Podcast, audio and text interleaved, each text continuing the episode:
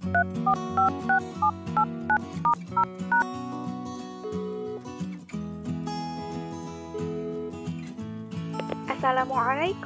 Ngobrol yuk.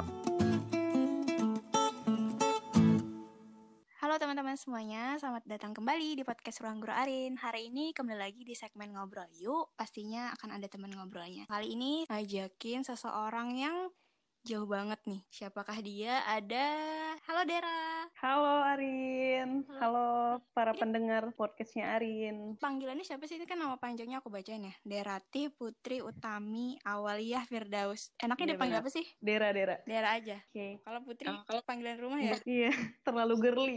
Oh, oke oke. Jadi sedikit cerita nih. Aku kenapa kepikiran ngundang Dera? Oh, ngundang nih bahasanya. Ngajakin Dera ngobrol di podcast kali ini. Waktu pandemi itu aku tiba-tiba tuh ng- ngeliat gitu kan akun Instagram Dera. Oh ini kok gigi juga nih asik nih. Terus aku follow. Eh ternyata ada seseorang yang menulis buku selain buku materi kedokteran gigi yang rangkuman-rangkuman gitu loh. Dan ternyata ada Dera ini. Jadi aku penasaran banget. Tapi nggak langsung beli gitu loh. Aku kepo-kepoin dulu. Akhirnya sampai aku beraniin diri Iya. Aku ngechat, mau dong baca bukunya, ternyata bisa. Alhamdulillah. Kerennya bukunya ini aku sendiri sebagai seorang koas gigi, ini kita sama-sama koas gigi nih, walaupun beda angkatan dikit ya. Tapi Iya, kayak, tapi aduh ini ceritanya bener-bener mewakili sebagian besar koas gigi dan juga reminder gitu nggak sih tentang koas gigi itu gimana? Aku yang penasaran ini kenapa sih Dara itu menulis tentang buku ini apa latar belakangnya atau cerita? Mungkin sedikit cerita yang dibalik buku ini tuh gimana? Panjang banget sih Rin ceritanya. Iya, Jadi boleh. aku izin cerita lebih panjang ya. Oke, Jadi silakan. Uh, latar belakang buku itu adalah yang aku tulis itu terpikir ketika aku ada di posisi terendah serendah rendahnya ketika koas. Mm-mm. Mungkin kalau misalnya teman-teman yang lagi ngedengerin terus Arin aku gitu ya, ya teman-teman koas gigi itu ngerasain betapa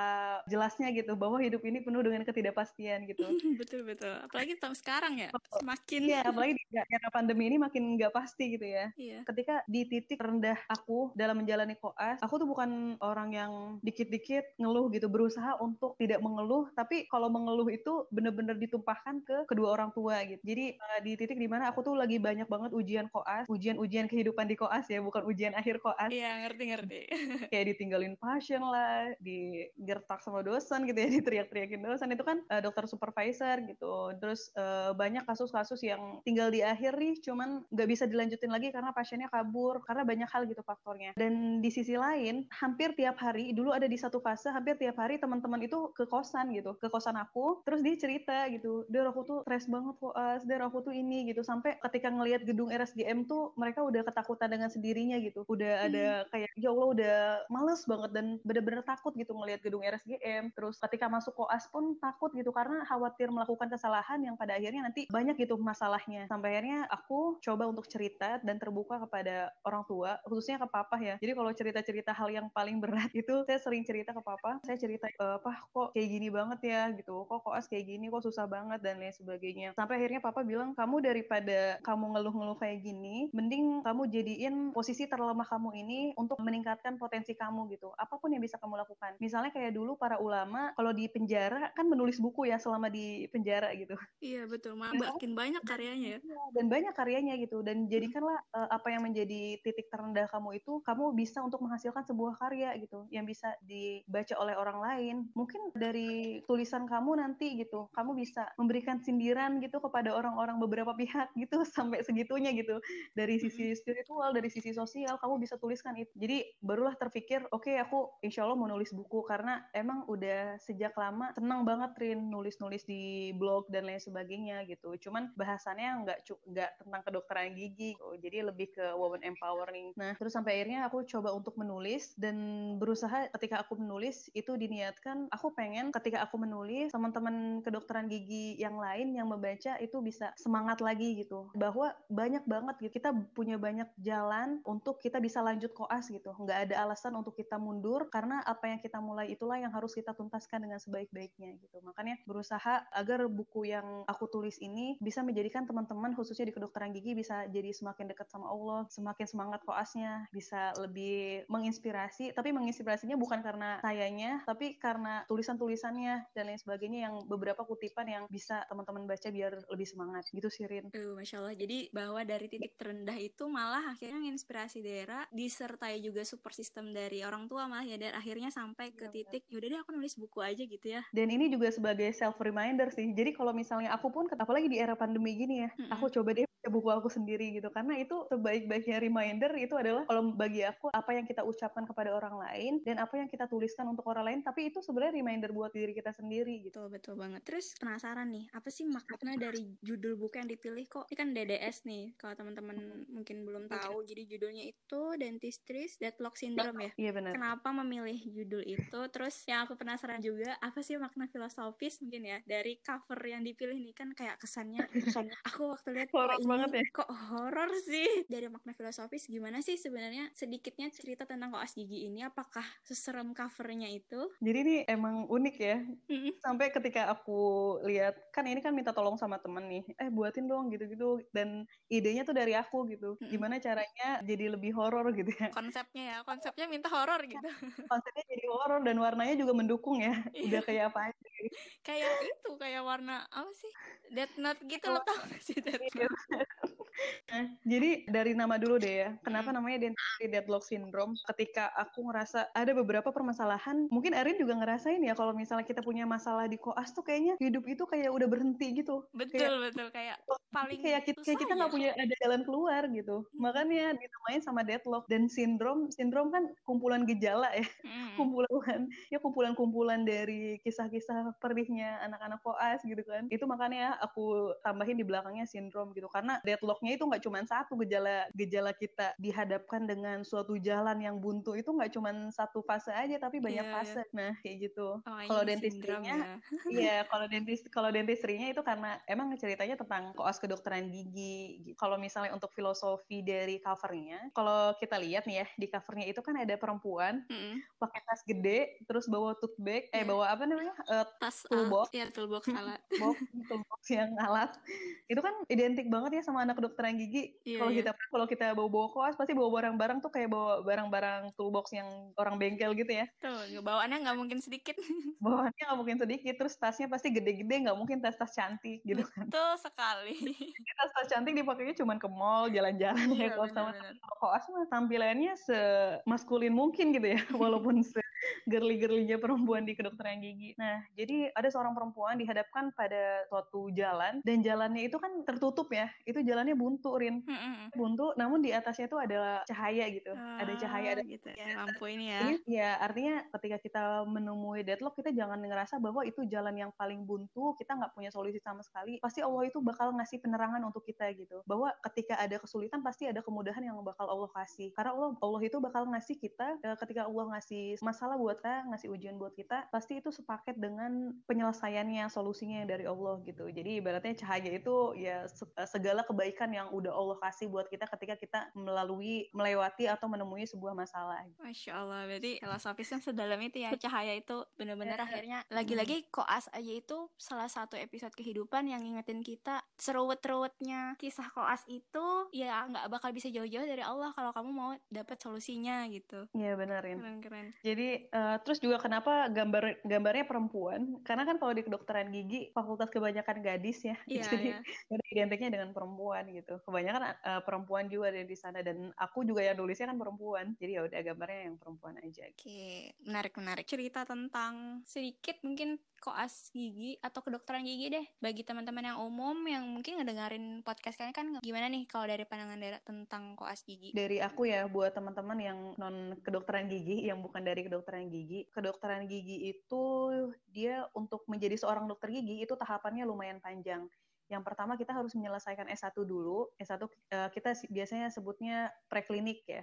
S1 Mm-mm. setelah itu kita selesai skripsi kurang lebih empat tahunan ya kuliah preklinik. Setelah itu Iya. kita ngerjain skripsi, wisuda, wisuda S1 dan ketika wisuda itu hanya euforia sementara. Ada yang apa kalau koas nggak cuma gigi sih ya wisuda bahkan ada yang udah sambil jalan koasnya terus ya udah datang Hmm. terus lanjut koas gitu iya benar. Jadi Oke. Cuman uh, acara seremonial sebentar untuk Sebentar para para calon koas untuk menghirup udara.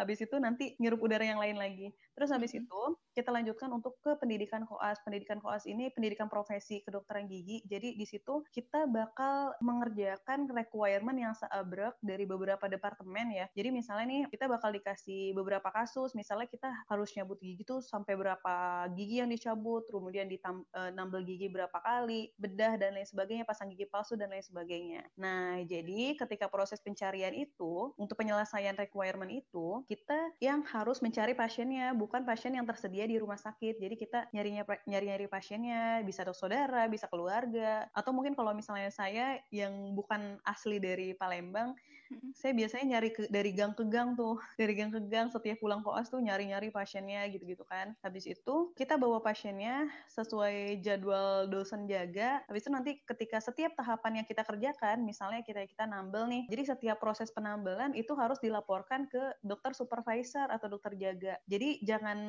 sam jangan pernah berpikir bahwa ketika teman-teman yang ada di luar sana menjadi pasien koas itu sebagai kelinci percobaan itu nggak sama sekali karena kita udah belajar empat tahun ya teorinya. Iya. Terus habis itu Skillnya kita juga, juga kan, skillnya di- juga gitu kita praktikum juga gitu. Terus juga kita ngejalanin eh, koas juga ditangani atau dibawahi oleh dokter-dokter supervisor yang udah spesialis gitu, spesialis konservasi atau penambalan, spesialis bedah mulut dan lain sebagainya. Jadi teman-teman yang di luar sana jangan pernah takut kalau misalnya ditawarin kamu mau nggak dirawat giginya gitu. Harusnya teman-teman lebih bersyukur karena eh, ada eh, koas yang menawarkan untuk perawatan gigi gitu dengan harga yang mungkin terjangkau atau bahkan kebanyakan kebanyakan ya. harus bayarin. Kebanyakan kita harus bayarin. Cuman idealnya adalah pasiennya yang membayar perawatannya sendiri. Kalau aku sih biasanya kalau ngobrol sama pasien tuh lebih ke apa ya diksinya, saling membantu gitu ya. Aku Mm-mm. kita sebagai koas coba membantu menangani kasusnya, pasiennya juga sebagai yang punya yang punya keluhan itu, Mm-mm. eh, yang punya keluhan itu dibantu nih sama kita dan membantu kita juga untuk melengkapi apa yang mungkin kita cari sama pendidikan. Tapi ya biasanya tuh yang banyak keliru dan sampai sekarang sih ya kalau yang sebelum pandemi itu pasti keluhan pasien itu takut gitu kan, jadi kelinci Mm. percobaan lah. Tapi Banyak alhamdulillahnya semakin ke sini tuh apalagi kayak di Kalimantan kan karena Kalimantan Selatan nih baru satu. Kalau di Palembang ada berapa sih FKG-nya? Iya cuma satu. Oh, sama ya. Jadi- gitulah bagaimana mengedukasi pasien masyarakat eh, lebih luas tentang kehadiran koas gigi ini yang padahal sesuatu yang sebenarnya banyak bisa saling membantu meningkatkan taraf kesehatan gigi masyarakat ya nggak sih? Iya. Pokoknya win-win solution sih. Iya sebenarnya.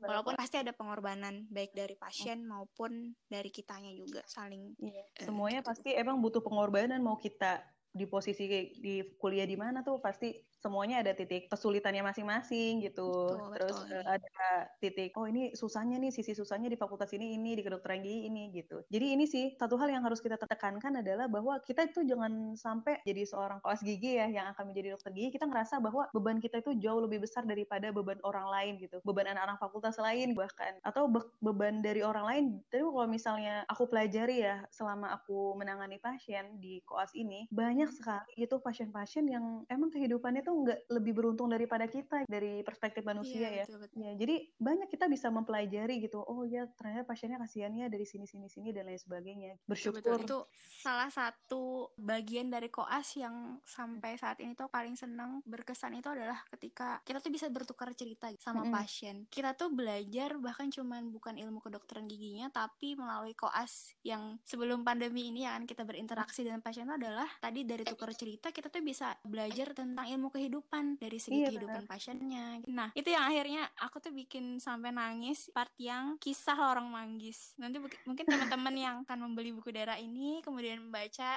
coba deh cari aja deh part yang mana yang kalian suka. Kalau aku pribadi sampai aku tuh aku inget aku bacanya itu malam-malam kisah lorong manggis ini aku nangis gara-gara di part itu itu ceritain tentang pasien yang berkesan gitu kan ya Der. Salah Iya, satunya benar. Iya, tempat gitu. Kepikir ya Allah, kok aku jadi kangen banget sama pasienku pasien-pasien yang sebenarnya pastinya tiap koas gigi tuh punya gitu kan. Klasifikasi pasien yang kooperatif yang mana kemudian yang nggak terlalu kooperatif atau sama sekali nggak kooperatif. Tapi setelah di sini sampai di kondisi pandemi itu jadi aku kepikir klasifikasi pasien itu semua itu sebenarnya pelajaran buat masing-masing koas. Pastinya ada pelajaran masing-masing. dan yang paling aku bikin berkesan adalah ini kan sama-sama perantau nih kamu perantau aja kan Dar iya benar dan yang aku sering kali habis pikir itu adalah kalau aku kan perantau tapi nggak terlalu jauh nih cuman kan di posisi yang kita tuh kalau perantau itu kayak apalagi nggak ada link kenalan keluarga atau siapa gitu kita tuh bener-bener random nyari. Terus kita tuh kok mau sih orang ini jadi pasien? Ada yang alhamdulillahnya kalau aku perhatiin sampai selesai selesai perawatan gitu. Jadi hmm. tuh kayak ya Allah cuman Allah nih yang bisa mengilhamkan keyakinan kepada pasien itu tuh supaya hmm. bisa jadi pasien kita. Dan yang kayak gitu tuh yang jadi kerasa kayak ya Allah ini kayak keluarga banget ya awalnya nggak kenal jadi akhirnya tuh seakrab itu. Dan itu yang ngangenin banget ya gak sih? Aku pas baca kisah lorong manggis tuh bikin aku kangen banget sama pasien-pasien. Jadi sebenarnya waktu aku nyari lorong manggis itu itu sama teman-teman itu random karena kita nggak punya pasien ya. Teman-teman yang rantauan juga nggak punya nggak pada punya pasien atau teman-teman yang yeah, asli. Palembang nggak ada pasien karena keluarganya juga udah selesai gitu dilakukan perawatan gak ada lagi. Hmm. jadi sampai akhirnya kita kan udah kayak ya Allah nih gimana lagi ya nyari pasien? Ya udah deh aku coba cari di Google Map daerah padat penduduk di Palembang di mana terus kita mesen gokar terus habis itu udah Pak turunin di sini aja gitu. Itu banyak banget ya orang-orang. Tapi itu pasti sih awalnya pasti dipenuhi dengan penolakan. Penolakannya yeah, di gang ini Mbak maaf nggak dulu ya nggak dulu gitu. Udah kayak sales panci kan. Betul betul. Itu salah satu skill anak FKG yang yeah. mesti dipunya ya kita mental harus ditolak. sebenarnya mental diplomasi dan lobbying sih yang benar-benar perlu gitu kan. Terus habis itu yeah, betul. Uh, pas nyampe ke lorong manggis dulu aku nggak tahu ya itu namanya lorong manggis itu ada sekumpulan ibu-ibu sama bapak-bapak menyambut dengan baik banget. Dia kenapa deh nyari siapa deh gitu-gitu. Jadi pada akhirnya uh, kami cobalah gitu udah kayak jualan ya bu ibu mau nggak dilawat rawat giginya gini gini segala macam gitu kan. Itu yang bener-bener sampai sekarang gitu kalau misalnya sebelum pandemi ya aku ke yeah. gang sana itu uh, selu, satu lorong itu udah tahu kalau aku Dera gitu. Semua tuh menyambut yeah. gitu. Hey Dera sini sini sini ini pasiennya ada ini ini gitu. Jadi kayak ya Allah baik banget sih Allah gitu. Karena aku tuh emang beneran nggak punya saudara di sini gitu. Nggak ada saudara kandung di sini saudara jauh juga nggak ada. Ya ini sih salah satu hal yang kadang tuh suka luput dari kita gitu. Kita ketika kita diuji dengan ujian uh, koas yang sulit atau dengan ujian pasien yang lain-lain lah macam-macam ya jenisnya atau dengan banyak -hmm. banget kan kehidupan terus kita tuh kadang uh, menjadikan kita nggak melihat bahwa Allah itu udah baik loh udah sampai uh, Allah mempertemukan kita dengan orang-orang baik gitu yang ingin menjadi pasien kita. Bahkan sampai kalau misalnya lebaran kalau kita nggak pulang kalau aku nggak pulang itu benar-benar kalau di Palembang ada namanya sanjo ya. Jadi dari rumah ke rumah Rin yeah. uh, Der udah makan pempek belum? Di situ ada pempek di sana ada tekwan di sini ada model. Oh, semuanya tuh dikelilingin jadi benar-benar kenyang banget Rin. Satu harian itu hmm. ngobrol-ngobrol ketawa-ketawa gitu. Bahkan uh, semuanya gitu. Bahkan mereka tuh nyeritain tentang gosip-gosip di kampung itu apa dan lain sebagainya itu udah iya, jadi update ya udah jadi iya, kayak bagian dari daerah itu jadinya. Hmm, bahkan ketika misalnya ada anak-anak mereka yang nikah itu nanti datang ya gitu. Iya benar benar benar. Datang waktu datang juga yang apa ya penyajiannya yang luar biasa gitu. Kita tuh dibeda, dibedain banget. Eh ya udah duduknya di sini. Ayo cepetan enggak usah ngantri di sini aja. Itu tuh kayak ya luar biasa banget padahal kita masih ecek-ecek mahasiswa ya masih. Iya. Padahal kita kita juga banyak kebantu sama beliau-beliau itu. Hmm, banyak kebantu gitu. Dir uh, udah ini belum gini ini segala macam. Jadi ya ini destinasi wisata terbaik lah buat diri aku gitu ya.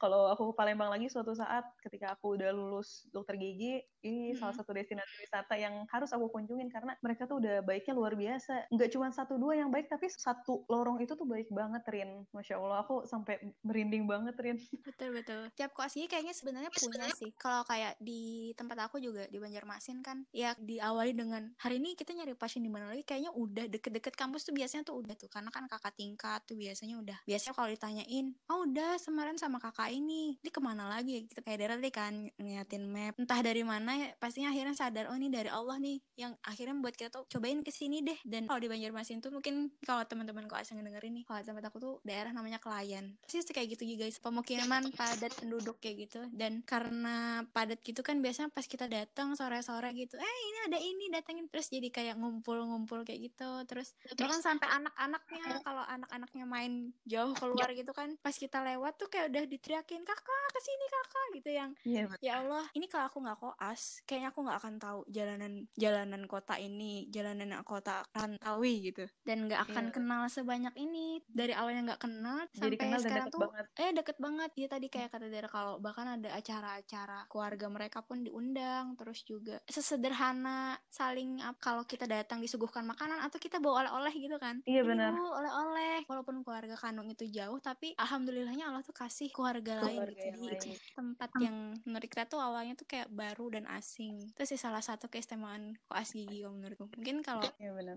kuliah lain tuh ada ceritanya sendiri sih tapi salah satu yang Salah paling berkesan tuh itu sih. Oh iya terus tadi kan cerita nih Dara ini kan sebenarnya dari Banten ya asalnya. Itu aku penasaran deh kenapa dari Banten jadi milih ke Palembang? Itu gimana cerita? Kayaknya aku juga salah satu orang yang mewakili teman-teman yang lain gitu ya, yang pengennya kuliah di kedokteran tapi uh, Eh, Kodrulo kita keterimanya di kedokteran gigi. Nggak tahu kalau Arin gitu juga nggak Arin? kalau aku tuh lebih ke gimana ya? Justru bukan kedokteran gigi awalnya.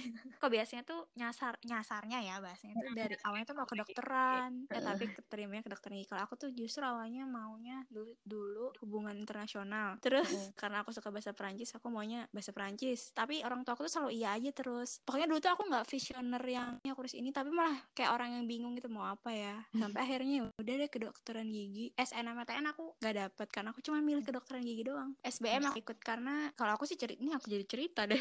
Kalau aku kalau aku itu karena SNMPTN gak dapet kan jadi aku coba waktu sebelum ujian nasional itu eh itu sudah ujian deh. Pokoknya aku nyobain sebelum ujian itu ada apply kayak jalur prestasi rapat gitu loh. Dapet di swasta kedokteran gigi tuh. Udah Hmm. deh. Tapi waktu SBM udah lewat kan entah kenapa mama aku itu tuh kayak tiba-tiba dapet ilham gitu. Ketika ketika di Banjarmasin tuh buka mandiri eh coba dong ikut aja kali aja dapet. Soalnya yang swasta ini di Jawa kan jadi mesti Mm. keluar pulau. Tapi dibolehin aja sudah sampai daftar ulang sudah nyari kosan. Terus waktu coba mandiri intinya di Banjarmasin dapet deh. Udah akhirnya di Banjar begitu ceritanya. Tapi intinya Oh. dari awal tuh nggak yang langsung. Justru aku takut kedokteran karena aku takut sama dulu tuh belajar mayat Oh, tapi nggak tahu ternyata lebih serem di kedokteran gigi ya kepalanya doang gitu kalau Dera kalau Dera gimana nih kalau aku dulu emang cita-cita dari kecil, citanya udah terdoktrin dari orang tua gitu ya. Kayak "Ah, kamu eh, jadi dokter aja nanti gitu kan. Jadi jadi apa se- setiap ditanya sama orang, kamu cita-cita mau jadi apa? Mau jadi dokter. Sampai akhirnya aku SMA tuh yang bener-bener ambis banget Rin. Pokoknya SNMPTN eh, aku keterima di kedokteran gitu. Oh yang sampai gitu sampai aku apa namanya rela ngerjain tugas lebih biar nilai aku apa ya bisa lebih baik gitu ya dan lain sebagainya. Pokoknya bener-bener ambis banget sampai bimbel dan lain sebagainya. Kemudian ketika SNMPTN eh, aku milih semuanya kedokteran di Jawa dan Kodorulo nggak keterima. Habis itu eh, aku coba ambis buat di SBMPTN karena papa aku juga orang Kalimantan ya dari Sambas Kalimantan Barat oh iya jadi perantau juga jadi nggak masalah nih kalau misalnya anak perempuannya juga merantau gitu. Bahkan dulu papa bilang gini kalau misalnya kamu mau kuliah di kedokteran dan peluangnya besar kamu cari aja di luar pulau Jawa. Ya kamu pilih Sumatera Kalimantan Sulawesi nggak apa-apa katanya. Kan juga sekarang ada transportasi pesawat kayak gitu. Iya, jadi iya. akhirnya, uh, aku milih tuh pilihan pertama dulu waktu SBMPTN kedokteran pilihan kedua juga kedokteran. Kedokteran di Sumatera ya pilihan pertama pilihan kedua kedokteran di Kalimantan. Kemudian pilihan ketiga itu kedokteran gigi. Nah kedokteran gigi tapi aku kayak random gitu Rin. Iya. jadi aku nanya tuh sama guru bimbelku dulu "Eh, Pak kira-kira aku masuk ke mana ya pilihan ketiganya? Kedokteran gigi aja udah katanya. Dan aku nggak bilang sama orang tua aku kalau aku daftar ke kedokteran gigi. Kedokteran gigi di mana ya Pak? Ya udah di Unsri aja gitu kan di Palembang aja. Soalnya saya alumni sana. Oh ya udah gitu. Aku ikut-ikut aja. Habis itu ketika udah pengumuman tiba-tiba guru bimbelnya bilang gini Dir selamat ya keterima di kedokteran gigi Unsri. Hah? Bingung kan? Mau seneng apa sedih? Bukan nggak sedih maksudnya mau seneng apa biasa aja karena sebenarnya bukan pilihan aku gitu ya. Nggak ada gitu aku kepikiran buat di kedokteran gigi. Sampai akhirnya setelah pengumuman SBM aku cerita sama eh telepon mama sama papa. Karena dulu kan waktu bulan Ramadan ya aku lagi bimbel di eh, apa lagi buka puasa di luar. Mama juga sama papa lagi buka puasa di tempat kajiannya. Aku telepon mah aku keterima. Di mana? Di kedokteran ini ya. Gitu kan yang di ini yang aku pilih di pilihan pertama Iya, bukan iya. di kedokteran gigi. Hah kedokteran gigi kedokteran gigi kok bisa? Katanya gitu. Iya aku aku pilih pilihan ketiga kedokteran gigi kedokteran gigi unsri. Ya allah di Palembang katanya. Iya. Nah jadi di situ mama aku galau gitu karena iya iya Eh, benar aku anak pertama, anak perempuan, gak ada saudara sama sekali di Palembang. Terus yang lebih parahnya lagi kan terkenal banget nih ya di daerah Palembang, misalnya kayak begal lah, baju loncat dan lain sebagainya oh, tuh iya, kayak iya, masih iso-iso itu ya. realitasnya tinggi gitu. Jadi kayak ya kamu jangan dong ya gitu kan. Sampai akhirnya papa coba ngeyakinin buat yaudah nggak apa-apa daftar aja dulu, daftar ulang aja dulu. Nanti kalau misalnya tahun depan bisa coba lagi kan pilih kedokteran gitu-gitu. Jadi ya udah aku daftar di kedokteran gigi, terus sempat mau coba buat masuk ke kedokteran ya. Jadi bawa buku-buku bimbel ke Palembang buat ngulang SBM lagi. Cuman akhirnya aku ngerasa kayaknya ini tempat yang cocok buat aku bertumbuh dan berkembang, menggali potensi gitu kan. Akhirnya Karena tumbuh ya benih-benih sayang. iya, akhirnya tumbuh benih-benih cinta sama kedokteran gigi gitu. Bahkan dulu ketika aku keterima di kedokteran gigi itu, aku udah keterima di Badan Atom Nuklir, Tin. Yang itu sebenarnya nggak aku. Iya, aku keterima jalur rapot di Badan Atom Nuklir. Itu yang ikatan dinas itu. Oh, ikatan iya, ke dinas. dinas yang di Jogja. Terus habis itu itu udah udah daftar ulang, udah Eh. tinggal ngambil alma mater dan lain sebagainya. Cuman aku ketika daftar ulang, aku ngerasa kayak, ya ini bukan jiwa aku. Aku tuh bukan jiwa-jiwa yang bisa segitunya gitu ngu- ngurusin nuklir dan lain sebagainya. Allah, Karena kan itu ada gitu. kayak itu ya, ada? Eh, radiasi. Ya ada karena radiasi jadi kayak ada peraturan khususnya gitu nggak sih? Hmm, iya banyak banget peraturannya itu habis itu ya. Tapi aku nggak berani gitu buat bilang, ma aku nggak mau gitu, nggak mau di sini gitu. Tapi udah daftar ulang, udah deh daripada gak kuliah sama sekali ya udah gitu. Eh, tapi alhamdulillahnya Allah eh, menempatkan aku di kedokteran gigi yang saat ini eh, masih aku geluti dan mencoba untuk belajar banyak gitu di sini Betul, gitu. betul. Akhirnya ketika sudah dijalanin, tumbuh benih-benih cinta yang akhirnya bahkan kayak, aduh bersyukur banget. Kayaknya kalau nggak kedokteran gigi tuh bukan kayak gini deh, di titik ini Iya, bukan. tuh di sini. Iya bukan bukan kayak gini nih bentukan kita gitu ya. Jadi Hmm. kalau misalnya nggak di kedokteran gigi, kayaknya sabar aku nggak kelatih. Walaupun Iya, sekarang masih betul. sabar ya. Cuman di sini banyak banget. soalnya lebih banyak. Iya, karena mungkin kita yang masuk kedokteran gigi termasuk orang-orang yang nggak sabaran. Iya, Jadi Allah dikasih soal banyak. dikasih soal yang banyak. Jadi banyak banget sih. Dan aku ngerasa tempat ini sangat biokompatibel dengan kehidupan aku gitu. Biokompatibel, ya, ya, ya. Dental material kan biokompatibel banget Ah, gitu. Diterima gitu kan ya, kita bisa adaptasi. dikelilingi dengan orang-orang yang baik, terus Hmm. kita mengembangkan potensi apa pun di sini. Mungkin kalau misalnya aku di tempat-tempat yang lain atau di tempat-tempat yang lain, aku nggak bisa senyaman ini. Karena kan kalau di Banten kan emang dia sukunya suku Sunda ya, Rin. Hmm. Cuman keras gitu ya, bahasa Sundanya keras gitu. Jadi di Palembang juga keras juga gitu, jauh lebih keras. Jadi ya aku nggak terlalu banyak harus beradaptasi di sini. Walaupun pasti di awal-awal akan ada shock kultural ya, shock Iya. banget gitu sama kultur-kultur di sini yang jauh berbeda gitu. Bahkan aku nih kalau misalnya ketemu sama orang-orang baru, mereka tuh kira aku tuh orang asli Palembang atau atau Oh. aku tuh orang Sumatera gitu. Bukan aku tuh orang eh, Banten atau orang Hmm. Sunda gitu ya. Orang Sunda itu enggak, mereka nggak percaya. Justru kayak cocok gitu ya sering dikirain orang situ juga. iya, iya sering dikira kamu bukannya orang Palembang asli gitu-gitu. Ya udah udah hobi banget sih. Udah sering banget aku digituin. Dibilang kamu bukannya orang Batak. Waduh, Oh, dikira banget. karena ya. mungkin iya na- nada bicaranya kan emang tinggi ya. Jadi kalau Hmm. pulang ke rumah, wah makin besar aja suaranya gitu kata mama. makin lantang, makin besar. makin besar gitu-gitu. Ya bahkan dulu tuh ada satu momen di mana aku nyari pasien. Kebetulan pasiennya orang Batak ya. Mm-mm. Terus beliau nanya ke, ke aku, kamu dari mana dek? Dari Batak kau ya katanya. Apa marga kau ngaku aja kau kau kan orang Batak kan? Bukan pak saya dari Sunda pak. Ah nggak mungkin katanya gitu-gitu kan. Apa marganya gitu-gitu. Jadi kita tuh dipaksa buat nyebutin marga ya. Kita nggak punya marga Batak dong. iya, iya, iya. Ya sampai segitunya Rin. Jadi ya udah deh gitu. Ini sangat biokompatibel dengan kehidupanku. Pasti Iya, kamu iya. juga ngerasain tempat di Banjar itu tempat yang pas banget buat kamu bertumbuh kembang. Betul, betul. Malah ya tadi kayaknya kita sam sisi sama ceritanya itu kita udah daftar ulang. Iya kan, daftar ulang di Mm-mm. mana? Sampai akhir- eh cobain daftar ulang. Ternyata ya Terus tadi eh coba cobanya tuh cocoknya di mana gitu. iya benar.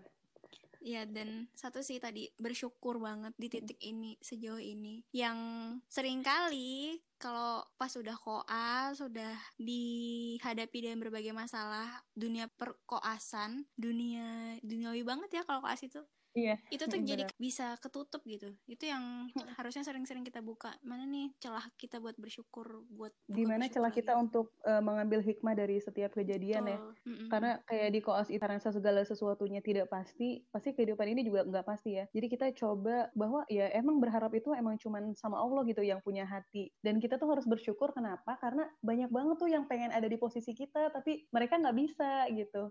Banyak tuh orang-orang yang pengen banget jadi dokter gigi tapi nggak bisa. Masa kita yang udah ada di sini kita masih aja sih gitu kufur sama nikmat yang udah Allah kasih. Jangan sampai masalah-masalah yang yang kita hadapi ketika koas itu ketika pendidikan itu itu bisa mengurangi rasa syukur kita sama Allah gitu. Itu yang sering banget aku pegang ketika emang lagi banyak-banyaknya masalah gitu ya di koas. Aku yakin sih bakal ada masalah yang jauh lebih besar nanti ke depan. Dan jangan pernah khawatir karena Allah itu lebih besar daripada apa yang masalah yang kita punya gitu. Betul betul banget. Nah ngomong tentang tadi kan ketidakpastian. Selama ini kan masalah masalah klasik ya kalau aku bilang tadi tentang hmm. di koas itu nggak jauh-jauh nih dari dari dosen, dari dental unit ya gak sih. Terus ya, juga mungkin ujian-ujiannya di dalam situ tuh terus juga ada kisah tentang finansial. Terus hmm. apa lagi ya? Mungkin antar Banyak teman, banget. teman kelompok. Antar teman juga. Iya kan? Aduh. Tapi kalau aku sih pasien dan lain sebagainya. Kalau menurutku sebenarnya tiap koas itu punya ujiannya masing-masing sih. Ya kayak kita hmm. juga kan manusia ya kalau aku kalau aku sadari oh ternyata ujianku bukan di apa ya bukan di pertemanan. Kan biasanya kalau dengar apalagi kalau di kelas Jawa tuh ya kalau aku dengar biasanya sharing-sharing oh di sana tuh persaingannya keras banget antar sama teman aja bahkan kalau kata dosenku uh, koas itu tuh kayak rimba. Jadi kamu hati-hati aja sama temanmu sendiri. Nah ternyata yeah. kalau di aku ujiannya tuh bukan di pertemanan. Oh ternyata malah hmm. terus juga kalau ketemu pasien tuh alhamdulillah setia. Tapi ternyata hmm. untuk aku menemukan jodoh pasien tuh agak lebih lama dibanding teman-teman lain. Sampai aku tuh pernah ditanyain dosen kan kamu kamu kurang apa? Kok lama? Gitu. Iya nih dok. Ketemu jodohnya agak sedikit lebih lama dari teman-teman. Jadi mungkin ya tadi buat teman-teman koas lain juga ya pasti tiap koas itu akan ada porsi ujiannya masing-masing ya nggak sih Dar? Mungkin kamu juga hmm. pasti beda gitu kan. Mungkin kamu misalnya tadi pasiennya susah banget tapi ternyata di sisi mana gitu yang itu tuh dikasih Allah part yang mudahnya gitu atau nikmatnya di situ. Nah terus ternyata di 2020 ini secara serentak gitu kan ya kita mendapatkan satu ujian yang soalnya itu sama gitu kan. Tapi ya, ya tadi itu. pastinya ini tuh jawabannya sangat amat beragam dan waktunya dari segi waktu juga kan itu juga set unpredictable-nya uh, masalah di koas itu ini lebih kayaknya lebih ini unpredictable. Terus apa ya referensi kita untuk mencari itu kayak di mana sih aku nyari ini? Kap kapan akan berakhir? Itu lebih yes. lebih unpredictable lagi. Nah ini kan yang juga sampai saat ini sering curhat-curhat gitu kan sama temen-temen nih. Di balik curhat-curhat aduh ini kapan ya selesai? Mau ngerjain koas nih mau lanjutin. Tapi di satu sisi ya tadi kita mesti saling mensupport gitu kan. Tadi bener kata daerah kita tuh sudah sampai di titik ini. Bahkan yang di selelah-lelahnya koas itu kita pun harus apa ya nge refresh terus kita harus bersyukur hmm. nih kita harus walaupun sesulit apa pun insya Allah tuh pasti akan ada jalannya kayak gitu kan. Pasti sesuai kemampuan kita kok Allah itu ngasih masalah. Nah kalau dari daerah sendiri tentang pandangan daerah tentang ujian soal bernama pandemi ini kayak gimana sih kalau dari aku selalu berusaha ya, berusaha untuk hmm. meyakinkan diri aku bahwa setiap masalah sebesar apa pun yang bakal yang Allah kasih buat kita itu pasti udah dilengkapi dengan energi, kemudian kesabaran. Pokoknya Allah itu udah melengkapi dengan bekal-bekal yang dibutuhkan untuk menyelesaikan masalah ini atau menghadapi masalah ini. Bekal kesabaran, bekal keikhlasan, bekal ketawakalan dan bekal lainnya gitu ya, bekal energi yang Allah uh, kirimkan untuk kita gitu. Jadi ketika kita ada masalah pasti udah sepaket tuh sama bekal yang bakal Allah kasih sampai pada akhirnya kita bisa menyelesaikan, kita bisa menghadapi masalah ini, melewati masalah ini dengan sebaik-baiknya. Kemudian kita akan dinaikkan tingkatnya sama Allah gitu. Dan kalau misalnya saya sendiri ya ngelihat pandemi selama koas, sebenarnya plus minus sih Rin. Minusnya adalah waktu koas kita akan akan semakin panjang tapi kita nggak tahu selesainya kapan. Toh juga tapi toh juga ketika sebelum pandemi juga kita nggak tahu kan kita selesainya kapan gitu. Betul sekali banyak sangat predictable gitu. Oke, berarti ketika ketika kita koas uh, di masa pandemi ini, kita berusaha semaksimal mungkin karena Allah nyuruhnya kita adalah untuk berusaha dan berdoa dan bertawakal gitu. Habis itu udah gitu, Allah cuma nyuruh kita kayak gitu doang gitu, beribadah dan lain sebagainya. Nah, ketika kita dihadapkan dengan pandemi ini, koas pasti banyak banget ya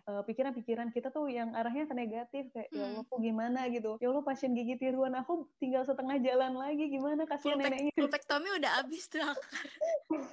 aduh, aduh gimana tuh pulpektomi pulpotomi Pulpe, yang iya, mau exo. Iya, pedo. Iya, udah Jadi udah mau, mau nyabut mau nyabut gigi anak-anak tapi kayaknya giginya udah lepas dengan sendirinya karena akan udah stop gitu kan. Udah naik kelas. Uh, kita udah indikasi pulpek pulpektomi vital tapi sekarang tuh pasti udah non vital ya resopsi bahkan ya.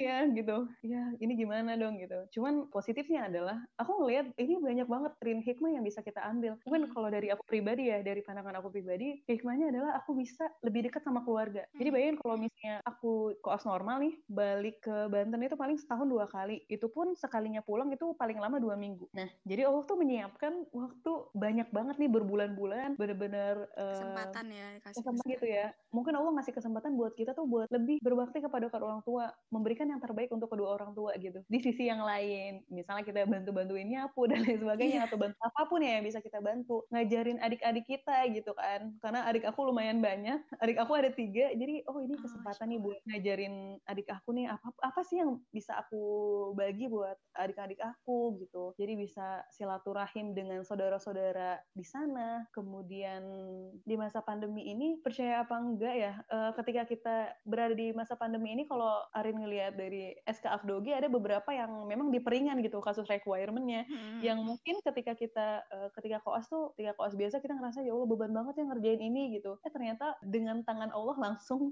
eh, Iya. Eh, dosen-dosen terpikir untuk oh requirement-nya jadi diperingan dan lain sebagainya gitu. Jadi banyak banget sih hikmahnya ya ketika di masa pandemi ini. Kita mungkin ya mungkin ketika kita dulu eh, ngerasa oh kayaknya aku nggak mungkin deh buat belajar Al-Quran gitu ya buat belajar Mm, mm, tah betul betul. gitu hafal Al-Quran. Nggak selalu nggak punya kesempatan nggak punya waktu untuk menghafal karena emang kehidupan kita terlalu diforsir dengan kehidupan koas dengan amanah koas. Cuman ini salah satu kesempatan nih buat kita eh, sama-sama untuk mengaktualisasikan diri kita sendiri meningkatkan potensi menjadikan kita semakin dekat sama Allah. Banyak-banyak baca buku eh, yang emang sesuai dengan passion kita gitu. Karena banyak kan teman-teman yang kuliahnya di kedokteran gigi tapi passionnya bukan di kedokteran gigi justru di bidang bisnis atau Iya, di bidang bisnis. di bidang kepenulisan atau di bidang apa pun gitu ya. Konten kreator mungkin gitu gitu. Jadi banyak banget sih hikmahnya gitu. Jadi aku selalu berusaha untuk eh, setiap ada kejadian apa pun termasuk di masa pandemi hal-hal apa yang membuat aku bahagia itu eh, aku tulis gitu. Aku selalu ingat gitu. Jadi ketika emang sedih terus ternyata nggak sesuai dengan ekspektasi eh, aku balik lagi oh Allah udah ngasih ini kok gitu. Sayangnya Allah lebih besar daripada eh, murkanya Allah gitu. Jadi gitu sih. Jadi Allah itu cuma nyuruh kita untuk beribadah untuk sabar dan tawakal. Karena kehidupan kita di dunia ini tuh pasti udah jelas gitu Rin. Jadi misalnya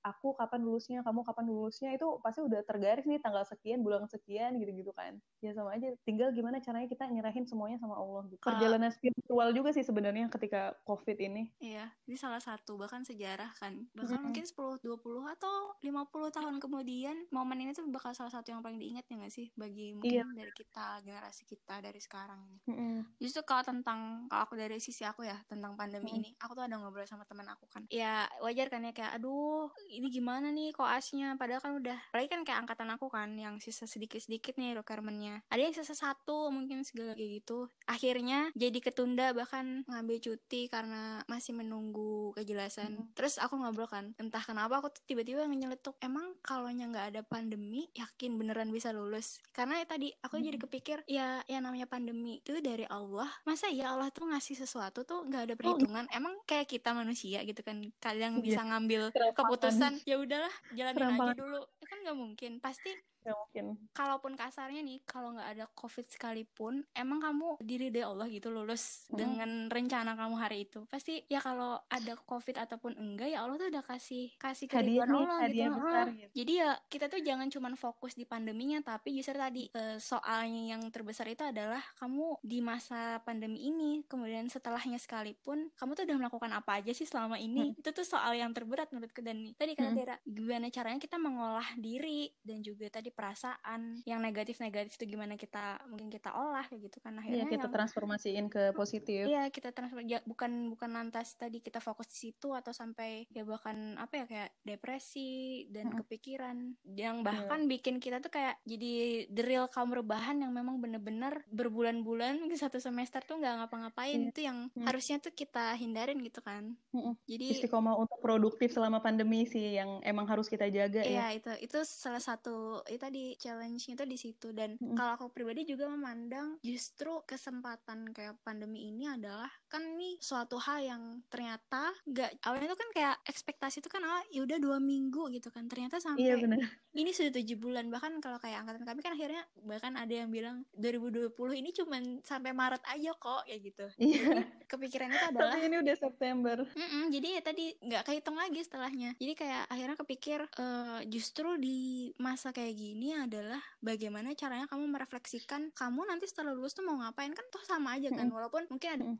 Kalaupun nggak ada pandemi itu kan kita kayak pastilah kerja nomor satu aku bakal nyari kerja. Tapi ya tadi justru di sini kesempatan kamu tuh merefleksikan. Mungkin ini adalah salah satu kenapa kaum kaum kita di tahun ini dikasih ujian soal ini karena aku tuh pengen coba deh kamu pikirin lagi kamu setelah ini emang yakin Mau dengan- ngapain? Oh, mau ngapain? Jangan-jangan habis lulus juga rebahan kayak gini juga gitu kan. Kalau misalnya dia mengisi pandeminya rebahan gitu. Iya benar. Mau jadi dokter gigi yang kayak gimana tuh Mm-mm, tuh. kayaknya sulit gitu ya. Maksudnya nggak banyak orang yang udah sampai terpikir ketika lulus, aku mau jadi dokter gigi yang kayak gini nih, kayak gini kayak gini dan Mm-mm, lain sebagainya. Iya tuh, tuh yang live dokter Arbi kan beliau sebagai dosen itu iseng nanyain ke anak-anak beliau kan beliau bilang mahasiswanya itu Hmm. ditanyain kamu habis ini mau ngapain ternyata itu adalah salah satu pertanyaan yang berat dan susah untuk dijawab bagi mahasiswa-mahasiswa beliau yang sebenarnya juga nggak cuma mahasiswa beliau tapi sebenarnya pun mungkin tiap-tiap dari diri kita tuh belum belum benar-benar tepat gitu kan jawaban yang kita siapkan untuk menjawab pertanyaan itu. Jadi ya tadi salah satunya mungkin soal ujian pandemi ini tuh buat kita buat kalau kita bilang tuh angkatan corona kali ya.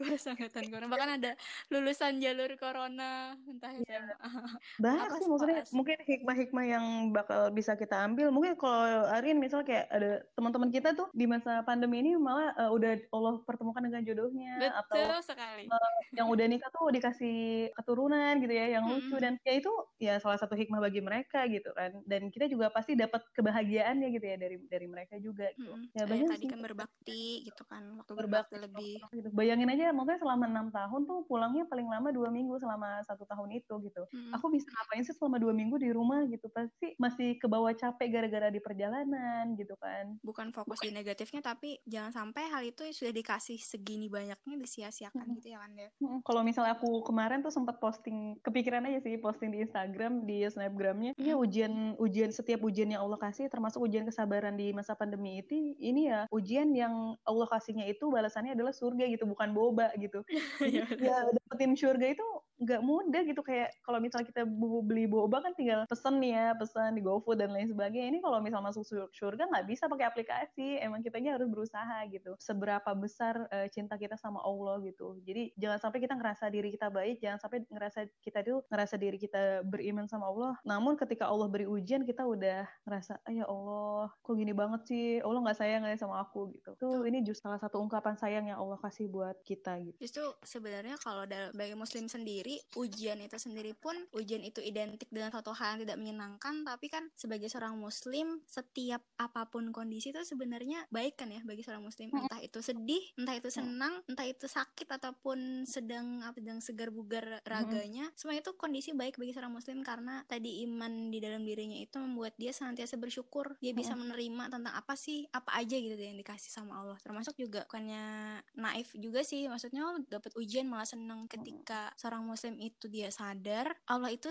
sebegitu baiknya gitu kan. Ujian sekalipun tahu. dia akan tetap sambut tuh ya Allah ini ujian ya. Oke deh aku akan menjalaninya tadi kata Dera benar dengan kesabaran dengan ya sebaik-baik mungkin. Dan justru dia manfaatkan untuk meningkatkan derajat ketakwaannya derajat dia itu sadar gitu bahwa dia tuh memang ya seorang hamba gitu kan. Yang memang di dunia ini visi misi misinya terutama kan untuk ibadah itu tuh nggak cuma ah ibadah yang apa ya yang rutinitas belaka tapi justru bahkan setiap dari apa-apa yang dilakukan itu dia itu berusaha gitu untuk bisa dianggap ini tuh sebagai ibadah ya Allah aku niatkan dan juga aku coba caranya itu dengan sesuatu yang Allah itu suka ataupun Allah nggak larang. Jadi karena kita mah kadang-kadang tuh ya terlalu sok pinter banget gitu loh ya buat memperkirakan gue masa depannya gimana dan lain sebagainya. Terlalu kayak oh ini kok jahat banget gitu. Itu ya sok pinter banget. Padahal Allah yang tahu yang terbaik buat hambanya. Allah yang maha mengetahui masa depan hambanya. Sedangkan kita nggak tahu apa-apa. Kita mau bisa apa sih dengan keterbatasan yang kita punya gitu ya. Kita tuh kadang nggak susah banget ya buat percaya sama Allah tuh ya Allah itu prosesnya pasti panjang banget. Betul betul. Sebenarnya yang bikin susah itu adalah sebenarnya diri kita sendiri. Maksudnya itu adalah hmm. itu tuh bukan partnya manusia tapi kayak tadi kan kita nih kapan selesainya kita tuh maksa-maksa. Aku pengen tahu ya Allah aku tuh pengen ngurus ini deh. Padahal kata Allah ya lakuin aja porsimu tuh di mana kamu manusia tuh bisanya apa urusan kamu tadi. apa gitu. Uh -uh. terus yang bikin susah tuh adalah ketika kita tuh mengambil sesuatu yang jadi hak prerogatif Allah gitu. Itu yang akhirnya bikin kita uring-uringan sendiri. Mungkin ya kita nggak sadar jadi galau jadi iya. susahnya. Galau berkepanjangan. Iya betul. Terus kayak ngeluh terus pasti itu juga aku juga ngalamin ya fase hmm. yang kayak gitu juga aku ngalamin. Cuman berusaha untuk semaksimal mungkin dengan aku ngomong di sini ini sebagai reminder untuk aku bener-bener reminder biar semakin kuat semakin menjadi orang yang lebih baik lagi nanti ke depannya. Harapannya ya tadi koas ini kalau aku pribadi sih ya. Aku berdoa banget koas ini suatu kalau kata daerah tadi kan proses pendewasaan atau bahkan di buku dibilang kayak proses hijrah yang intinya itu suatu hal yang jangan sampai sia-sia deh. Kayak aku tadi kan aku takut banget kayak menjalani itu cuman yaudah sekedar aja deh. Yang penting aku bisa lewat aja tanpa akhirnya banyak-banyak mengambil pelajaran kemudian juga hmm. jadi apa sih di diri aku untuk di aku di kehidupan ke depannya nanti. Bener banget. Dara paling suka stase apa? Terus menurut Dara paling susah stase apa Astagfirullah. Paling suka stase bedah mulut karena enak banget sih maksud bukan enak ya emang passionnya gitu ya passionnya di situ dan support sistemnya juga juga baik gitu ya orang-orangnya di departemen bedah mulut juga gitu. Dan enak aja sih maksudnya kayak belajarnya but bedah dan lain sebagainya. Itu itu senang banget. Itu yang paling cepet aku ngerjainnya kayak di bedah mulut. Hmm, terus baik uh, dong aku malah terakhir nih. Terus fase yang paling sulit yang nggak suka ya apa sih tadi? Yang menurut Dara paling susah tah itu. Paling susah paling susah. Aduh uh, prosto karena itu paling orto sih. Jangan itu paling banyak ceritanya gitu ya. Prosto orto ya banyak cerita sedihnya. Iya iya iya ngerti ngerti. Tapi uh, ketika di prosto itu aku belajar kalau Arin ada baca kisah Neelok yeah. itu iya. aku itu dari kisah Prosto tuh mm, itu yeah, Prosto gitu, ya. susah ya di sini susah banget di semua departemen eh, di semua Indonesia juga kayak, Prosto susah ditambah aku tuh bukan orang yang berjiwa seni tinggi Rin uh, mungkin juga yeah. karena panjang kan ya sebenarnya requirementnya hmm, sedikit iya requirementnya sedikit tapi tahapannya panjang tahapannya panjang dibanding konservasi yang PSA itu tuh kayak panjang waktu dari segi panjang tenaga tenaga biaya, biaya ya gak sih? Iya benar. Masya allah banget. Terus kalau misalnya orto karena itu sih nggak pernah berjodoh dengan pasien yang kooperatif jadi udah tinggal insersi mau insersi tiba-tiba pasiennya nggak dibolehin lagi sama keluarganya atau hmm. ini segala macam. Karena kalau di sini pasien orto tuh harus yang usianya uh, maksimal 12 tahun rin. Oh. Hmm. jadi ya otomatis kan harus berurusan sama keluarganya sama orang tuanya gitu. Jadi aku ya udah deh itu sih. Cuman yang seneng itu eh, nggak uh, cuman BM sih sebenarnya. Uh, yang lain juga yang deket-deket BM kan ada perio itu kan mirip-mirip tuh ada bedahnya juga terus konser juga seneng cuman aku bukan orang yang estetis banget gitu loh Rin. Hmm. aku seneng perawatan saluran akarnya. Ya udah udah pas udah nyampe restorasi tuh kayak ya jelek banget ya ukiran gue gitu. Berarti passionnya lebih ke yang beda-beda, gitu, yang berdarah-darah. Mm, bener, itu hobi jadinya. Insya Allah. Tapi ya tadi sih, kalau menurut aku juga tentang suka atau enggak tuh ya berdasarkan passion, banyak faktornya. macam banyak faktornya. Tapi pastinya setiap fase itu punya kesan masing-masing gak sih? Bagi tiap koas. Yeah, entah bener. itu yang bahagianya yang bagian part sedihnya tapi mm. pasti ada pelajarannya sih tiap fase. Tapi ada sih fase yang bener-bener serem banget itu Rin forensik. Kalian kalau forensik gimana? Kalau forensik ya Allah serem banget mana sendirian lagi di kosan.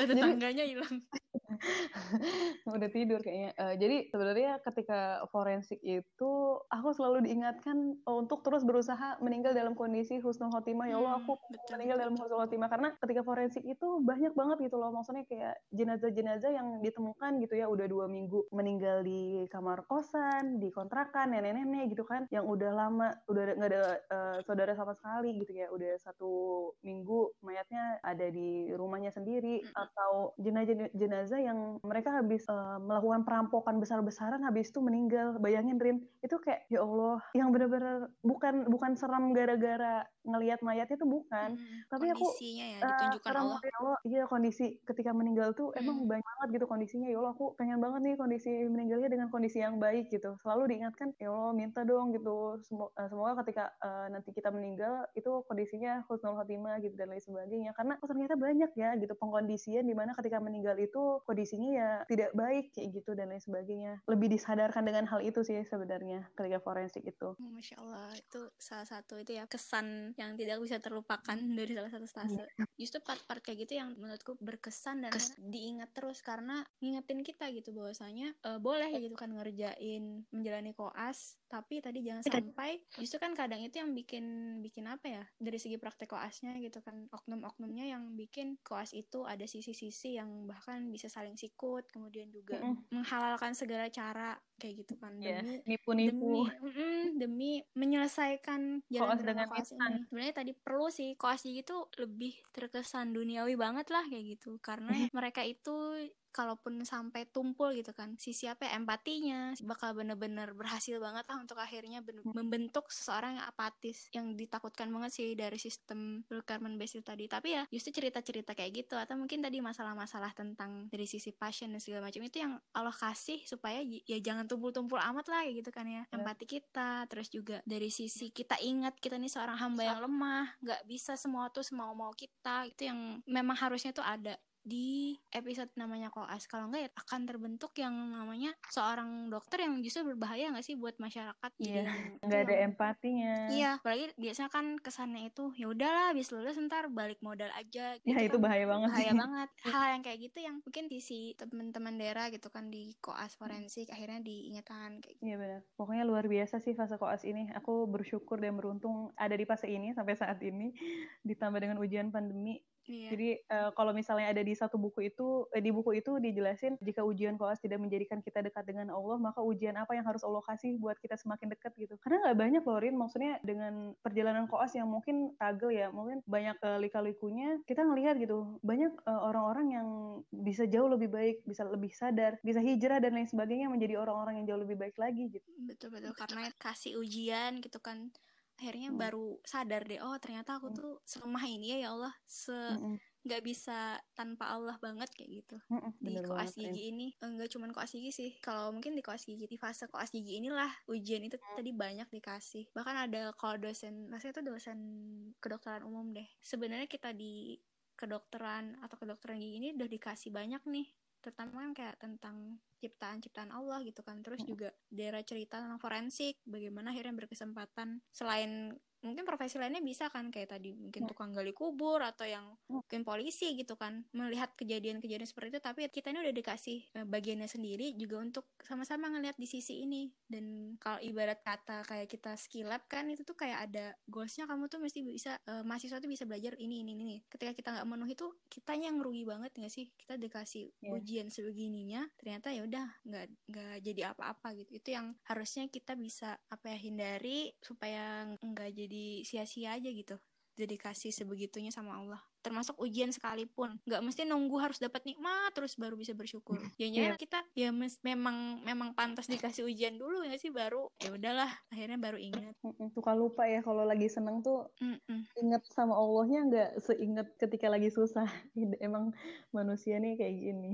Betul sekali. Jadi ya, di buku itu tadi ya, jika ujian yang dialami atau bukan ujian aja sih, semasa koas ini nggak nggak menjadikan kita dekat sama Allah tuh mau kayak gimana lagi sih? Apakah ya wajar aja kalau dikasih lebih berat lebih berat lagi? Karena tadi sebenarnya Allah tuh sayang mau dipanggil balik aja gitu supaya ingat sama Allah. Ada lagi daerah yang mungkin mau dibagiin buat koas-koas yang lain? Buat teman-teman seperjuangan koas yang ada di masa pandemi ini masih koas semangat terus karena Allah maha mengetahui masa depan dan Allah maha mengetahui yang terbaik buat kita sedangkan kita itu nggak tahu apa-apa nih dengan keterbatasan yang kita miliki. Terus aja ikhtiar berdoa dan hasilnya pasrahkan sama Allah. Terus gali potensi apa pun yang bisa kita gali Eh, jadikan ini sebagai ajang untuk kita semakin dekat sama Allah biar ketika selesai dari pandemi kita menjadi orang yang jauh lebih baik lagi dari sebelumnya gitu. Tadinya jarak sama Allah mungkin satu meter sekarang tuh udah satu senti gitu bahkan udah didekap sama Allah gitu. Karena insya Allah nanti ke depan kita bakal menjadi orang yang lebih baik lagi Allah maha baik dan semangat terus buat kerjain koasnya Masya Allah, ini tadi salah satu pesan yang nggak cuman buat hari ini sebenarnya, tapi ya mungkin ketika kita